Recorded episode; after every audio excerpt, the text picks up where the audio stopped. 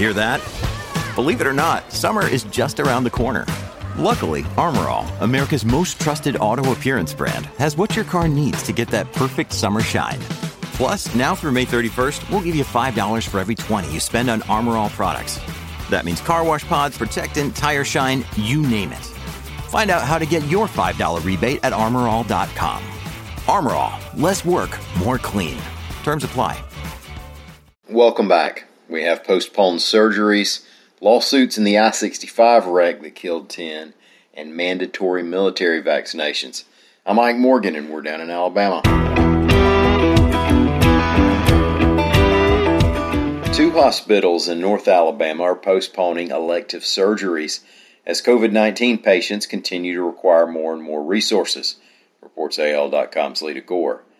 Huntsville Hospital and Madison Hospital are postponing both inpatient and outpatient surgeries that require a hospital bed for an extended recovery.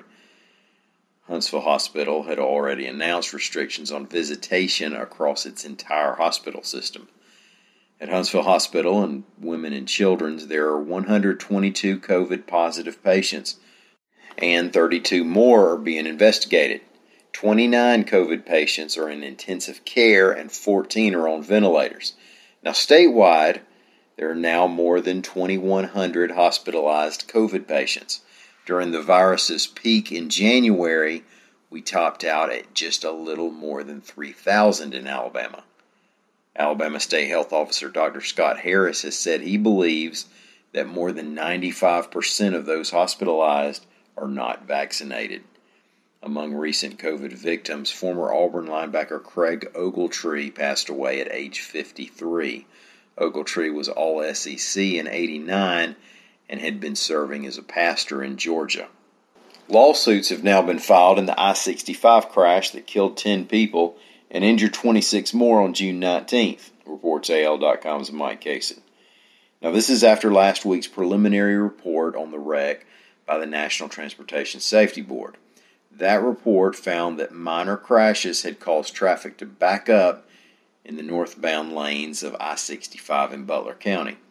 According to the report, a tractor trailer then hit the back of a Ford Explorer, veered left, and hit the Tallapoosa County Girls Ranch van that was carrying eight of the fatality victims. After that collision, according to the report, another tractor trailer came up on those vehicles, veered left, ran up on the left bridge rail, and also hit the Girls Ranch van, as well as other vehicles.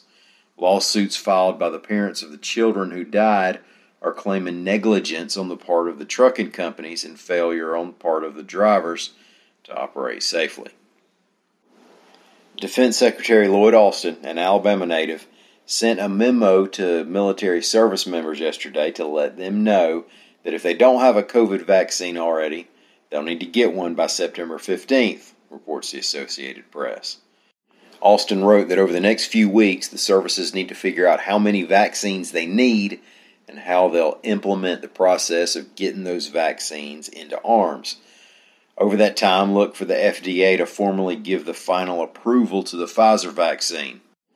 Otherwise, the president would have to issue a waiver to make those shots mandatory. Service members can seek an exemption for health or religious reasons. Hey, thank y'all so much for listening. We don't take it for granted. We'll be back here again tomorrow. Till then, stop by and see us anytime you want to. We're on the internet at al.com.